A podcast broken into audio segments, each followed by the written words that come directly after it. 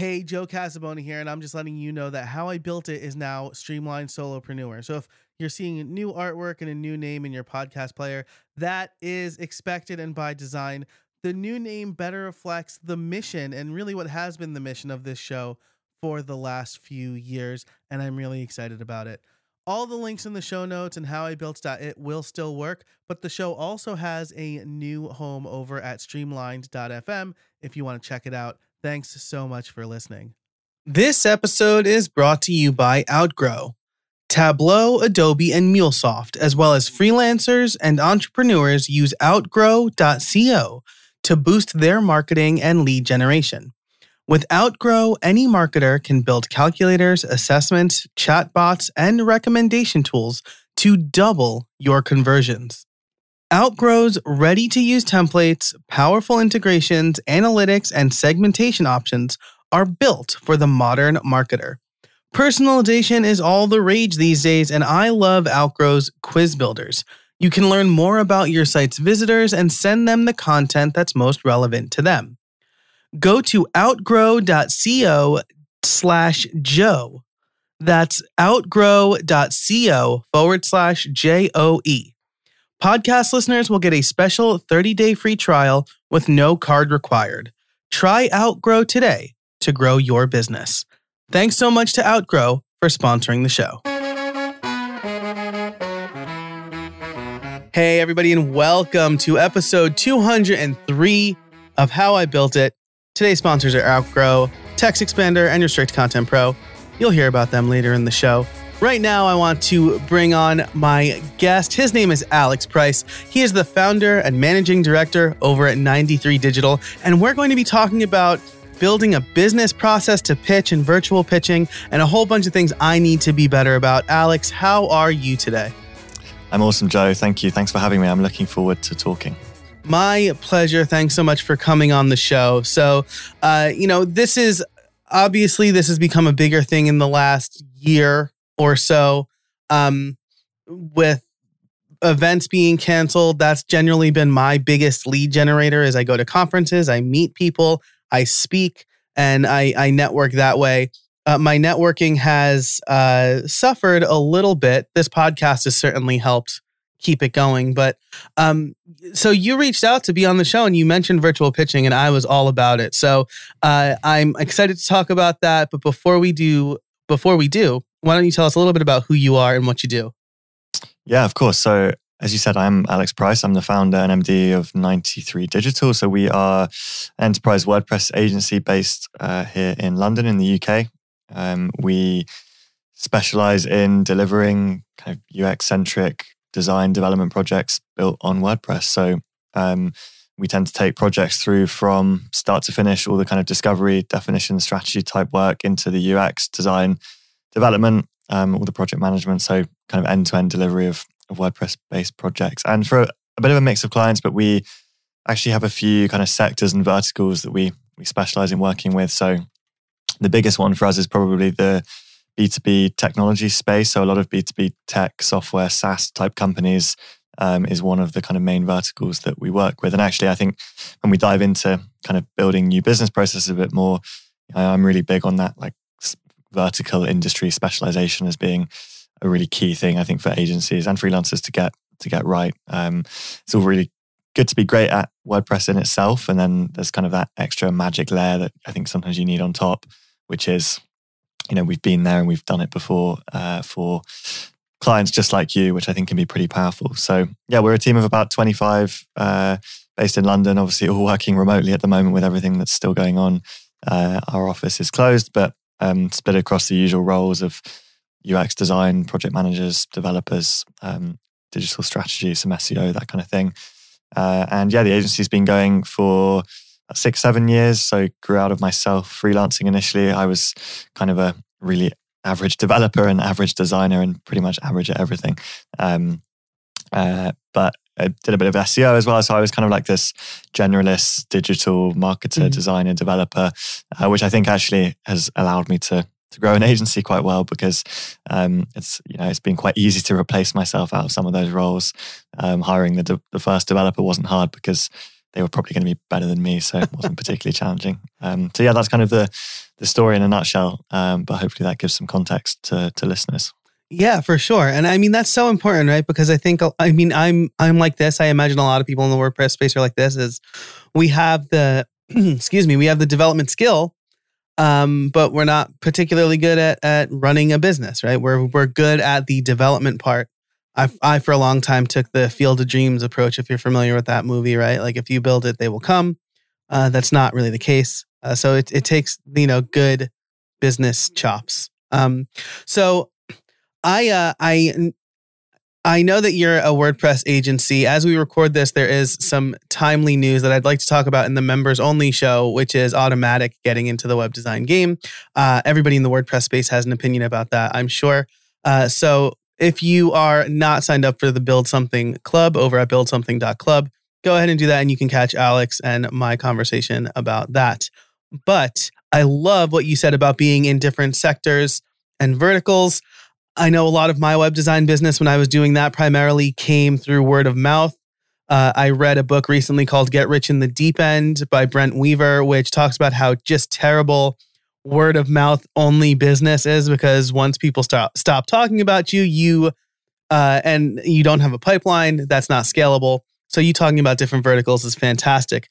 And on that same note, uh, I suspect that um, word of mouth is probably tough in the B2B tech space, right? Because I, I assume a lot of SaaS companies aren't telling their competitors who built their website, is, is my guess. Is that a fair assessment? Yeah, I think that's pretty fair. Yeah. Um, I think we, it's interesting you hear there's so many like agency gurus out there writing agency consultants and agency growth consultants and everyone's got their different perspective on how much of your opportunities, your revenue, your leads, whatever you want to call them, should come from different things. Word of mouth, referral, events, you know, inbound, digital. We've we've always been very inbound led. Like uh, our clients have pretty much all come to us and converted through our website, pretty much, and that's been the case kind of from the beginning. So I, I almost feel like we've, when I talk to a lot of agencies, I'm always surprised at how maybe back to front we've been on that front. Um, I think a lot of agencies are born out of, you know, some someone that's founded the agency has worked in a business, they've left, and they've, you know, the, business that they've been working at is like their first customer, and then friends that are working. And so I, I started my agency when I was 21, effectively, and I just dropped out of university, and I didn't really have a network. I didn't have any, you know, all of my friends were still at university. I didn't really have anyone where I could kind of tap into, and my network was pretty much zero, um, and my experience.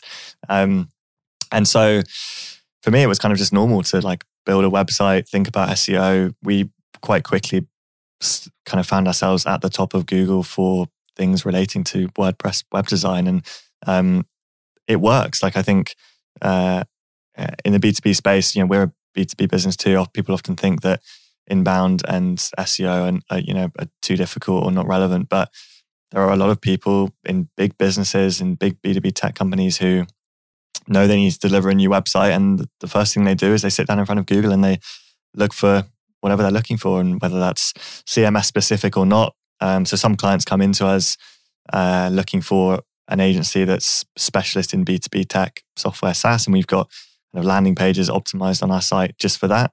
Some clients come into us looking for a WordPress agency first and foremost, and then they discover we've got the industry specialism too. So whichever route in, I think it's all just about understanding that kind of buyer journey of your of your potential clients? Like how do they how do they research and find what they're looking for ultimately? Um, and so yeah we've we've always been pretty inbound led. We, we now do some of our own events and word of mouth has kind of gathered with time. And there's a few other things that we that we do and that we run. And we've got a podcast too focused on b2b tech marketing and um, so all the usual things you would expect. But we've never gone out knocking on doors or asking for referrals or doing any kind of outbound cold email type stuff um, everything's kind of come to us over over the years. Yeah, that's that's fantastic. And so so you dropped out of university and started your agency at 21. Uh, I was a student freelancer uh, all throughout high school, most of high school and college. So awesome. Um, yeah, it was it was great. It was just like people want to pay me to build websites. Like I have no money, so this is amazing. Uh, what what made you drop out to start a business, right? Because I I went all the way through and I got my master's and I was like, school will give me more time. Uh, but you you kind of went the opposite direction and now you you're running a, a by most accounts, a very successful agency. Yeah, so it's a it's a weird one. I, I I think from a young age I've always had like this real drive for independence and I I can't explain why or I'm sure there's some like deep rooted childhood issue that a psychologist would discover in me. Um, we'd have the not... same one then. but I I think I always had this kind of striving ambition to be able to like support myself for whatever reason, not to be dependent on even my parents for any kind of financial support, whatever. And I think part of that was also that my my dad has always worked for himself, and so for me, growing up in a family where my dad was self-employed was actually way more normal than getting a job. Like mm-hmm. the idea mm-hmm. of going to university, filling out a CV, and then applying to places was actually, although it sounds crazy, it was actually more alien to me than yeah than than freelancing or working for myself. It was just looking back on it now, it was weird, but at the time, it was like that was just normal life. That was almost like the route I was going to follow to some extent. And weirdly, I, ha- I, have a twin brother who's gone down a very corporate route, and so maybe that's not. Um, you know, he works actually for Boeing in the in the aviation oh, space. Wow. So um, he did engineering at university and stuff, and followed a, a, very different route. So yeah, I can't explain it fully, but I think I just you know I always look back. I'm actually um, I kind of say to people that I think if I'd stuck at university and had the patience to keep studying, I'd probably end up being like a doctor or an architect, mm-hmm. or like I've got one of those brains that loves both the creative and the technical side of things in life in general, yeah. um, and a strong appreciation for both. But I was just raring to go. I wanted to make some some pocket money, basically. Um, I think I had an argument with my mum who was like, "If you want to go to up to London and see some friends, you need to help me clean the windows or something stupid like that." And I was like, this stroppy 15, 16 year old. I was like, I don't need to clean any windows. I can I can support myself. Um, yeah. And I literally signed up for accounts on like at the time it was um, Elance, which I think now is yeah. part of Upwork and yeah. People Per Hour and like freelance job sites. Um, Codeable didn't exist back then, but you know, Codeable is a freelance WordPress developer job site now. Um, and I just started doing bits of work, and I literally started at the very bottom of the ladder. It was like seven pounds an hour. What's that like? Ten bucks an hour doing yeah. tiny changes to websites. Um, and I've kind of stopped on every rung on the ladder on the way up. So I've gone from seven pounds an hour to two hundred pound projects to two thousand pound projects to hundred thousand pound projects and like everything in between. So it's been, but I think that's also been really good for me to experience and to see, you know, to to to work with every type of client that's out there, from huge enterprise down to you know one man business. Um, so yeah, it's been been quite a journey, but not one that um, I, I did one year of university and I, you know I loved the experience, but I just got to a point where I was like, I was turning down work and I felt like I had to mm-hmm. I had to give it a shot and I had to had to go in, kind of all in on on growing the agency. Yeah, wow, that's that's amazing. I like and again, I similar in that we kind of started young. It sounds like you're maybe a little bit younger than me. I'm 35. Uh, and I started in, in again in high school, and they're like there weren't these websites. There was just businesses who needed websites, and there were my friends' parents and my my friends' parents' connections, and and so that's how I got started. But my dad didn't go to college. He worked at uh, Verizon for his whole life until he retired, basically. Um, you know, once he was like 18 or whatever. And yeah. uh, and he like discouraged me from starting a business because he took the pension slash 401k job security route. And um, you know, that said, when I did strike out on my own, even like with a wife and kid, uh, full time, he was supportive and like gave me my first seed money and whatever. But that's awesome. You know, I, I always think when, like if I tried to do this at a later stage, so I'm I turned 28 on the weekend, so um, happy birthday. I'm at a stage. Thank you very much. I'm at a stage where I have a girlfriend, but that's pretty much it. And like I, in terms of dependencies, kids, you know, I have a, been fortunate to be able to buy a flat and have a small mortgage and stuff. But um, you know, I'm relatively in, in uh, kind of independent. I, I always think to myself, like, if I got to 35, 40 years old, having spent my whole career working in big corporate and then tried to take that jump, I think that would that'd be really tough. Like, I don't even know whether I would have that in me. I think being able to basically start in my bedroom at 16, 17 years old and just go very slowly, have no expenses, be, be living at home, be, be living at university. That was a very easy, gentle way of easing into what can be quite a, a weird way of life, right? And I think yeah, know, as anyone as well as anyone that it's uh, it can be tough. So yeah, it's uh, I have a lot of respect for anyone that goes down that route. Um, I think to some extent, weirdly, even more so when they when they they move away from the safety of something that they've got, as you say, the, the 401k and um, you know, the, the the job security that comes with a more corporate corporate life. This episode is brought to you by Restrict Content Pro. If you need a fast, easy way to set up a membership site for yourself or your clients, look no further than the Restrict Content Pro WordPress plugin. Easily create premium content for members using your favorite payment gateway, manage members, send member only emails, and more. You can create any number of subscription packages, including free trials and even free tiers. But that's not all. Their extensive add ons library allows you to do even more, like drip out content, connect with any number of CRMs and newsletter tools, including my favorite, ConvertKit, and you can integrate with other WordPress plugins like bbPress. When the Build Something Club comes out later this month, you can bet it's going to be using Restrict Content Pro.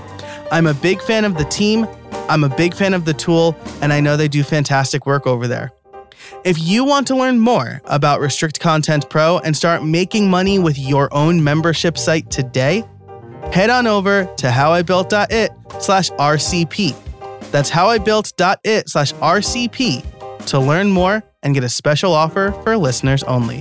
Thanks so much to Restrict Content Pro for supporting the show. I promise we'll get into virtual pitching soon, but I think this is important because we, uh, you know, we kind of had, we have similar paths in that we're both self employed, but we had very different approaches. And I was definitely self employed right after grad school, basically until I was about 26 and I realized I needed health insurance, um, which is much harder for self employed folks to have here in the United States. Okay. Um, and and then after I got married, I just was generally unhappy in my secure job. Um, agency life can be demanding, uh, depending on the kind of work you're doing. And my first, my first kid, my daughter was born, and my wife was super supportive.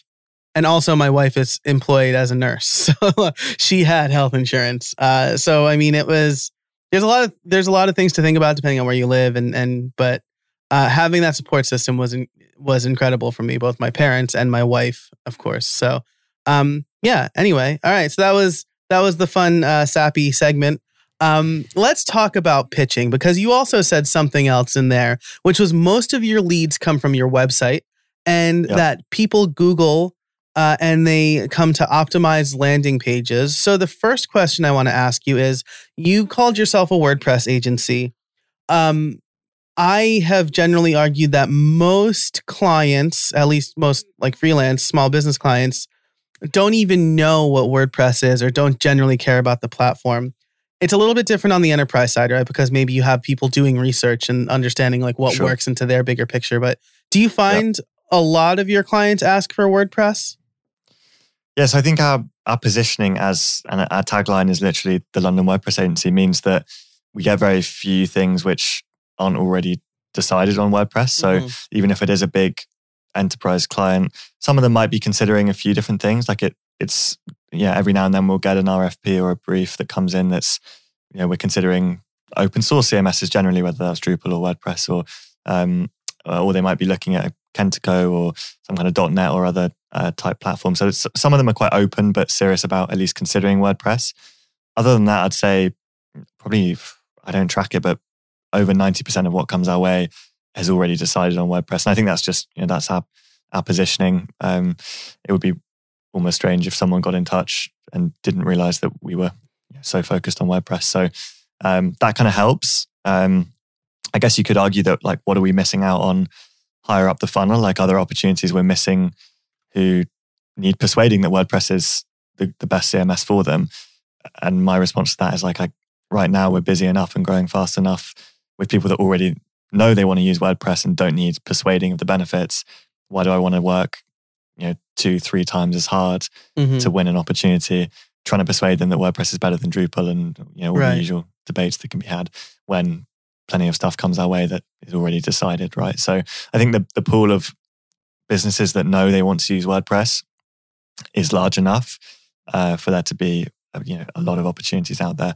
Even more so if you you begin to specialize in delivering WordPress for a certain type of business. Like I I, I genuinely think that I don't really believe that like generalist WordPress agency is really a thing. Like Mhm. I think when you dig into it, there's always more to it. And yeah, WordPress agency might be the tagline or the H1 on the homepage, but quite quickly, if you look under the hood of any agency, you've got some agencies which are super technical, right? Like they're recognized more for their development and engineering skill. They, they might not even have a design team. You know, Right. they're working with product people and CTOs, and it's all about development. You've got some agencies which are all about the creative and they're more brand led, and you could argue that their engineering development skills are not as strong. You've got some agencies which I think we are, which is more kind of marketing focused, at least in terms of outlook. Like I view what we do as delivering marketing results ultimately, and, and WordPress is just a way of getting there. Like a, every single person that gets in touch with us is a marketer, VP marketing, CMO, digital marketing manager. Every single you know uh, email signature has one of those job titles in. So when you when you zoom out, you're like, hang on, we're yeah, we're a WordPress agency, but what are we doing? We're we're delivering marketing outcomes for our clients. So I think any WordPress developer or agency needs to needs to think about like where are we best suited to working? Who are the type of clients we're regularly working with? Where are our case studies strongest? Because I think when you can elevate the conversation from just we're really good at WordPress to we're really good at WordPress for businesses like you and here's the evidence to back it up and here are the case studies and we understand your pain points and we understand you know in our case the the b2b uh, technology buying process and we build websites that support that process. You know you move up from discussions about widgets and features and functionality which are important but you have a business led conversation that that talks about increasing conversions and increasing lead generation improving organic search visibility and the things that marketers report on back to their line managers and back to their CEO even. Um, so yeah there's a lot of different ways of kind of slicing things up but um, I, don't think that WordPress agency in itself is really an accurate description for for any agency really, which might be a controversial perspective, but um, hopefully it makes sense. Yeah, and I think it's a good one to have, right? I mean, because what you mentioned, it, it kind of reminds me of uh, like you go to a, a restaurant, right? And you can go to a restaurant and you can order a steak anywhere, right? But the the restaurant, the steak that you get at Applebee's is not going to be as good as the steak that you get from like Ruth's Chris or or some uh, well known steak joint, right? And further, they're not going to tell you the ingredients for how they made their steak. They're going to be like, it tastes wonderful. It's going to make you full. It's going to pair really nicely with your favorite wine. Those are the things that people care about. They don't care like, oh yeah, we're going to use like React JS to build this block specifically. like no one really that that's developers care about that, but Exactly. yeah, clients, yeah. Uh, and, and they're two hugely hugely different discussions different processes. And i think that's the thing like some wordpress agencies they are talking about react to their client. But like you know when i think about agencies like um, human made for example Mhm. you may have come across who are you know Yeah. they're they're engineering focused. Like they do they solve some really big technical challenges at scale for big publishers. They might be working with marketers some of the time but i imagine they're working with product owners and yeah, CTOs and people that care about quality of the React code and stuff. And I'm not saying our clients don't, but as you point out, they they rarely even know what it means, um, let alone understand why it's important or, or you know the difference between these things. yeah, exactly. I, I mean, and I've said the same thing to plugin developers. I look at a plugins website and they're trying to sell plugins and they're like built 100% with React or whatever. And I'm like, are you trying to sell this to other developers? Because if you're if you're trying to sell it to like regular WordPress users, they don't know what that means. Tell them the problem Exactly. it solves. Um, Yep. 100%. And so we're talking about, right, like who you're talking to. You mentioned positioning specifically. Uh, I think a lot of WordPress freelancers, small businesses are afraid to niche down because they think they're going to exclude people. But what you said is is is maybe not the opposite, but it'll have the opposite effect, right? Because you're telling a specific group of people, I can solve your problem. Hundred percent, and it, I I completely agree. And it took me a while too to get comfortable with this because it feels it feels like completely the wrong thing to do when when you're an entrepreneur working for yourself, trying to grow a business. You want the pool of people that you work with naturally to be as wide as possible, right? Mhm. Um, and so narrowing that down so it's super focused feels completely alien. Like it feels like a crazy thing to do. But when you then realize that your conversion rates and the way in which what you do uh, lands with the people you're talking to so much more effectively, and the the cost of the projects, the budgets that you can work with goes up so dramatically with that as well. That having a you know a, a small percentage of a market which is still thousands of businesses. Like I would challenge any agency, freelancer, whatever, to to pick an industry, pick a location, and narrow that down, and then narrow it down a bit further, and then narrow it down based on you know size of company, based on headcount, or you know, there's all these tools out there where you can you can shortlist companies, right? no matter how deep you go, like you're going to end up with a company list in the in the hundreds minimum. Um, and I'd feel a lot more comfortable creating all of my blog content, my website, my messaging, my outreach, my suddenly once you've done that, like everything falls into place behind it. You know exactly which events to show up to, you know exactly which podcasts to listen to, which webinars to watch or attend.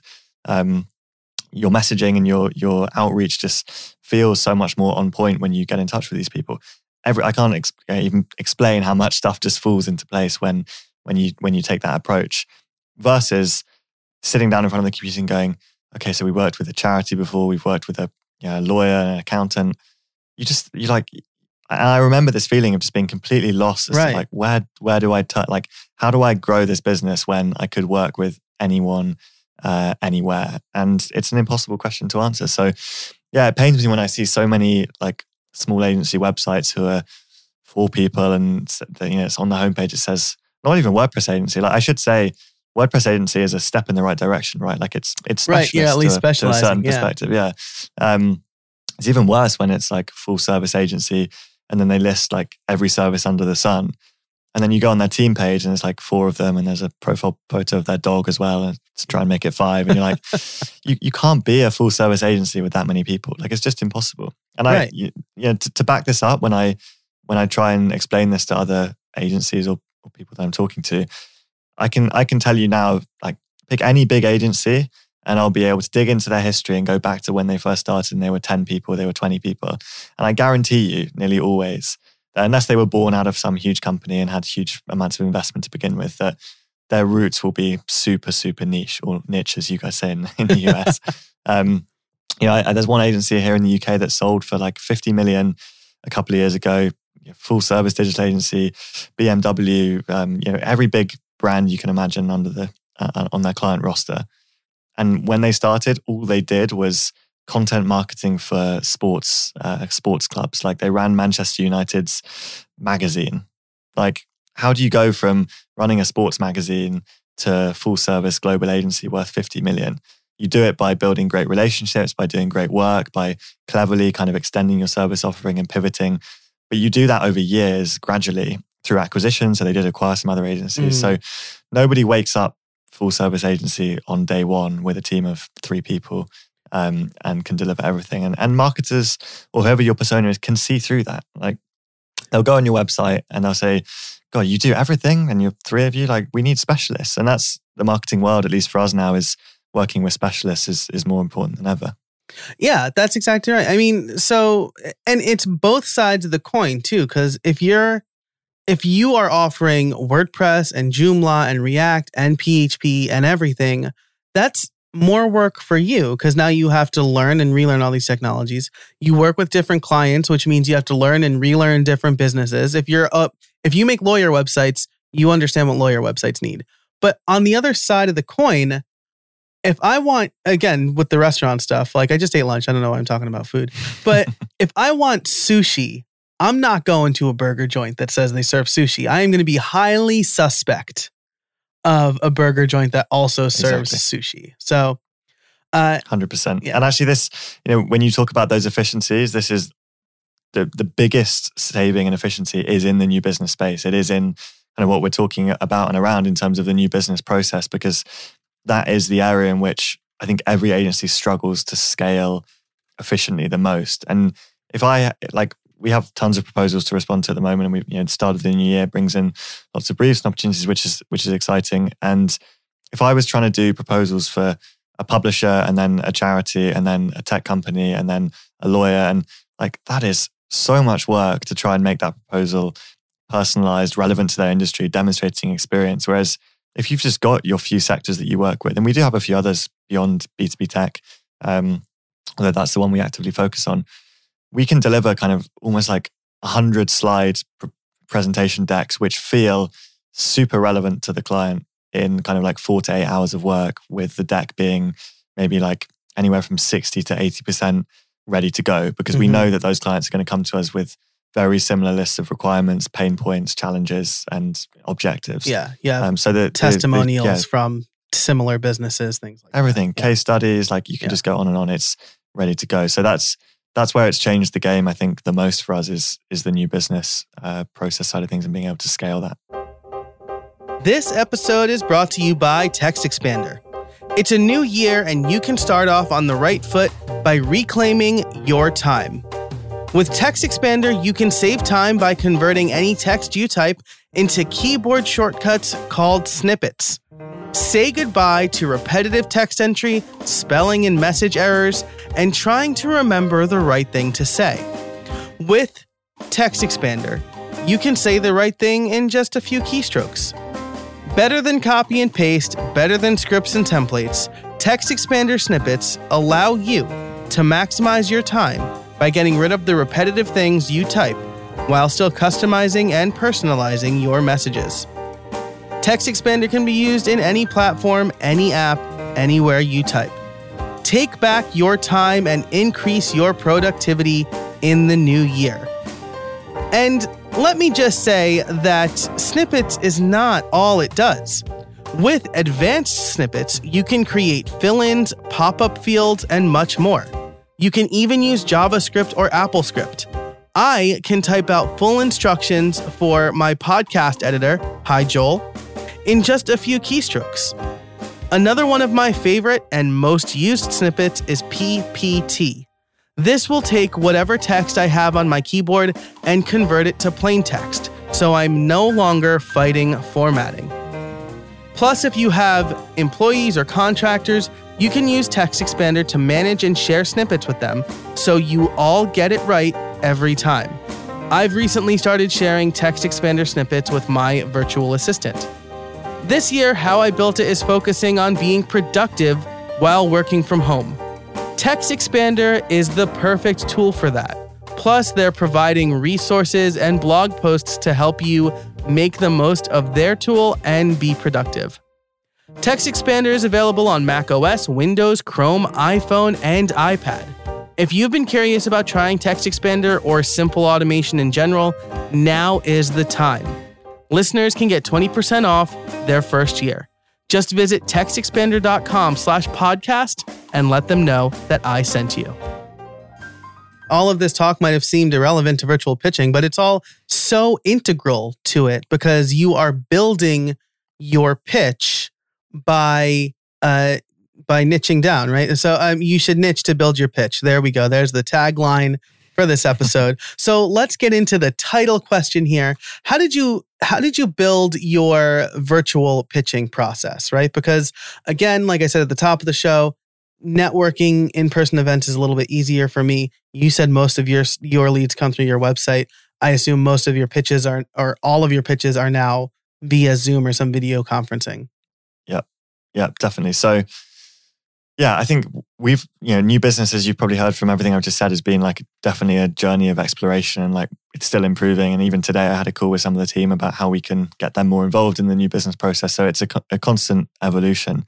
Um, I'd say that um, you know, there's, lots of steps to the new business process, um, and you know, we can we can cover off all the stuff that happens first in terms of making sure that your qualifications is really strong. So, um, you know, I guess this is just pre-pitch, but I think one of the areas which we used to lose the most amount of time on was just getting really excited when an opportunity came our way, and then actually discovering that you know we were just uh, meet in the room is sometimes an expression we use in terms of like procurement have picked their um, or the clients pick the agency they want to work with, but procurement have said no, you need to get three quotes, and Yeah. clients wasting some agency time. Uh, they don't want to, but they have to. Right. Um, so we ask questions like, you know, how many agencies are you inviting to pitch, and do you have a, a past working relationship with any of those agencies, or do, do you and any of the stakeholders have a, a relationship with any of those agencies? Um, and uh, you know, we we validate budgets and we look at um, you know cultural fit to some extent where we can. Like, do we feel like we're going to have a good working relationship? Um, are they looking for a partner rather than just a supplier or a vendor? Um, what's the you know what's the working relationship going to be like once we're underway. So there's a lot of things that we do there to make sure that before we invest the time in, which can be still considerable amounts of time, preparing proposals and pitches and stuff, uh, we you know we make sure that we're we're focusing on the right things.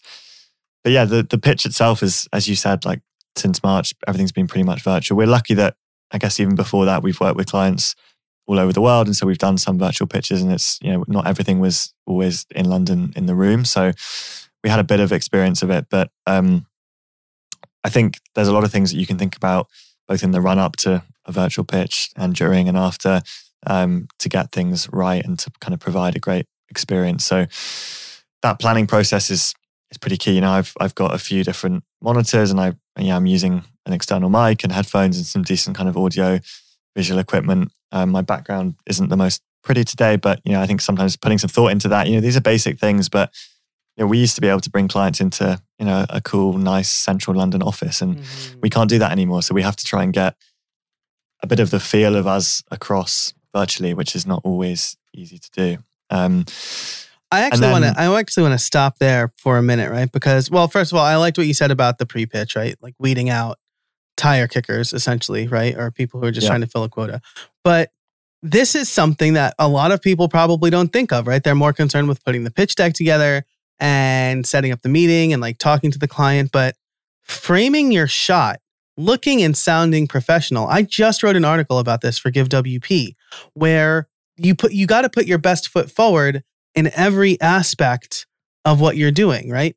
Uh, and so I've met with with people, potential clients, and without fail, they've always commented on how good my picture looks. I have a 4K camera. I don't think you need a 4K camera, but I'm a YouTuber, so I have that benefit, and it always garners a compliment, and it makes me look just a little bit more professional. Yeah, I think it's hugely important, and I think to some extent we could argue that like the formalities of these kind of business discussions have reduced with COVID. Like, you know, I've been on calls where we've had animals and cats mm. and dogs and kids, and like yep. we're in people's living rooms, in people's bedrooms, even that's pretty personal. So, I think fortunately that's become a bit easier. Maybe people are a bit more relaxed in general about that kind of thing. Uh, but I still think you know first impressions matter. It's a it's a cliche, but it's true. Um, so yeah, I think it's framing the shot, thinking about equipment that you're using. There's so many things that um, that you can do to to get that right. And they are small details. Um, but yeah, important to think about. I think also the like the delivery of how you deliver the pitch, um, pretty key. Like it, it's a small thing, but certain um, like if you use Google Meets versus Zoom versus uh, Microsoft Teams or whatever, they all display like people's video when you're sharing a screen slightly differently. So I like to be able to see people's faces, for example, so that when I'm going through the pitch, know, when you're in a room with someone, you can see if someone's got a question or body language, whatever. It's really hard if you if you if you've only got one monitor and you share your screen and suddenly everybody else is out of sight. You're kind of just it feels like you're talking to yourself. You're kind of on your own at a certain point. Um, Zoom actually has like an overlay so you can still see little faces on top of the screen that you're sharing. But I tend to have either a couple of screens or I've also got an iPad on a stand that I can have my deck on the background. Because another challenge is that if you were, if I was going into a, a client's office, I might be able to have my notes on my laptop screen, but then the presentation on a on a separate screen. Whereas when you're sharing your screen, you don't have your notes anymore. You don't have any like of your your your, one screen is your one screen. That's what the client sees, and so there's all these small things which can can throw you off course. I think fortunately now, like I I tend to pitch without using notes, and um, I, am kind of just used to a lot of the decks and the things that we talk through. Um, but you know, you can you can get caught caught out, caught off there. Um, I think one of the one of the horror stories I heard was um, someone sharing their screen and then I think uh, trying to chat with their team through Zoom during the pitch and accidentally messaging everybody. You know how you can message one yeah. person or um, or or everyone, and they shared like a message about the client or something uh, on uh, yeah. Yeah. So, so, not great. So and that's things. yeah, that's actually another good thing to think about, right? You're always gonna have if you have a team of people, you're gonna have back channel talk. Don't make the back channel talk in whatever you're meeting on, right? So if if you're meeting on Zoom, back channel with Slack, yeah, WhatsApp, or yeah, yeah phone exactly. or something separate. Like ideally, keep it off your screen, even because even Slack can pop up with notifications. Yeah, right. But that's another good tip. Like make sure you you share I, ideally just your, you know, I, I, use Google Slides for all of our pitch decks. So share just the browser window, not the whole desktop, because then if something does slide in, you know, if your if your mum phone gives you a phone call to say hi in the middle of the pitch, then it doesn't say mum with a heart sign in the top right of the screen. Yeah. Um, all those kind of embarrassing things that can happen. So Yep. yeah, pretty pretty important to think about. if you're a, a Mac user, there's a great app. I think it's called Pliim, P L I M M. I'll link to it in the show notes over at howibuilt.it slash 203. But it's just, you know, you you turn it on and it kills your notifications. It changes it changes your background. It hides your icons and it uh, hides most of the apps, right? Uh, Except for the ones you're actively using. So um, stuff like that. This, so this is interesting because I didn't think this is where this conversation was going to go. Maybe in the in the member show we could talk gear real quick too. Um, but uh, this is all really important stuff, right? Uh, because we just to I'm going to ask you about tips for listeners too. Uh, I'll give you an opportunity to kind of wrap up your virtual pitch ideas.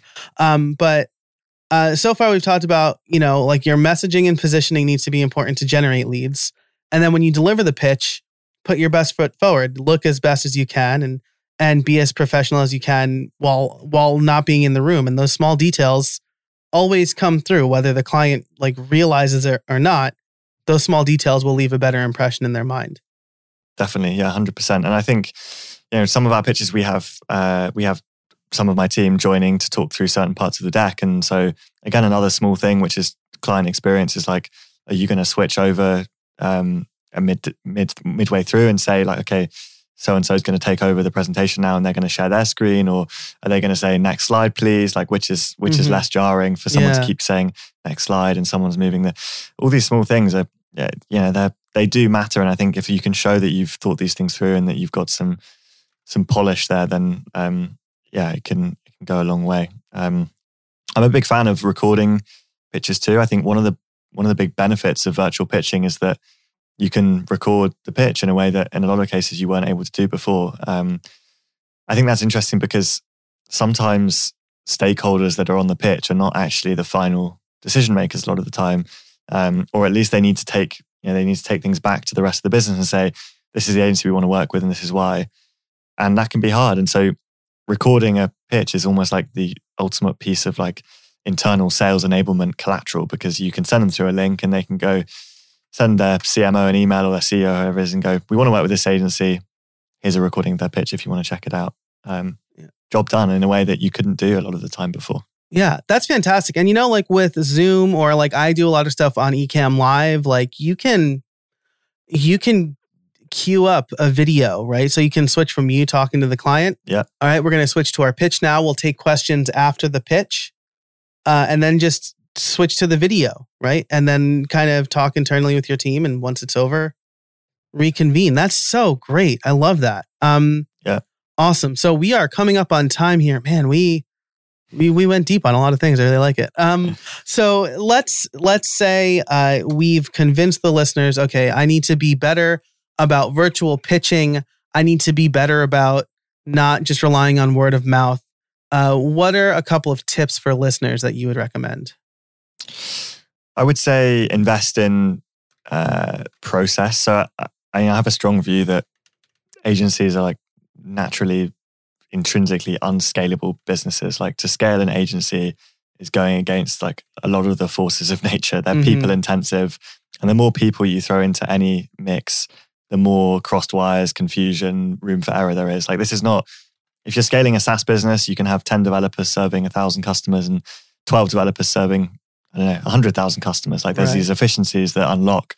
Agencies don't do that. For every, I don't know, $5,000 of revenue you want to do, you probably need another human being on the team. Right. Um, and so everything for me about growth is about process, like templating things, investing in checklists, like all of that stuff, which you don't want to stop people from thinking and engaging their own. You don't want to stop them from using their own brains to make decisions. That's important. But you want to find this balance where there's enough structure and framework for people to to move things forwards in a way that's going to deliver quality and a certain degree of scale. So for me, new business is one of those areas. I think you need to treat new business and pitching and everything related to it like you would treat any other part of an agency development processes, um, you know, design processes, project management processes. New business shouldn't really be any different. Um, so I think, yeah, investing in the process side of things is probably my big, big takeaway on the the pitching side of things. I like that. That's really important, right? Because you need to document. It'll make onboarding new employees easier too. So, exactly. Yeah. Yeah. Good point. um, yeah. So I, I think that's really important, and um, I think that's pr- that's as explicit as you need to get, right? Everybody's going to have a different process. Uh, I will link to uh, Shannon Schaefer's episode from last year. She talks a bit about her process specifically, um, but it's going to be different for everybody. And I'm learning that. I just brought on a virtual assistant. Um, Awesome. and so I'm trying to create better processes with her. I have a podcast team that I've created a podcast uh, a process with that makes this whole thing very efficient for me. So I think that's that's really great. Um, as we wrap up here, I do need to ask you my favorite question, which is, do you have any trade secrets for us? It's a good question. I was going to say that I feel like we've kind of covered this to some extent, but just I'll, I'll double down on it, which is just that I think specialization um, beats everything when you're an agency. I just think proposition and service offering and specialization is just key to, to absolutely everything. Um, and I think it's it always makes me a little bit sour when I see so many agencies that are great people, great talent, great skills, uh, but they just can't talk about it. They haven't wrapped it up in the right way. You know, website is poor, marketing messages are poor, um, and I think you know, it's uh, the key to key to agency growth is really, really nailing that down. And obviously, you need to have strong delivery and all the other things that matter underneath it. But um, that first impression of this is what this agency does, and they are really good at it, is is what it all comes down to for me.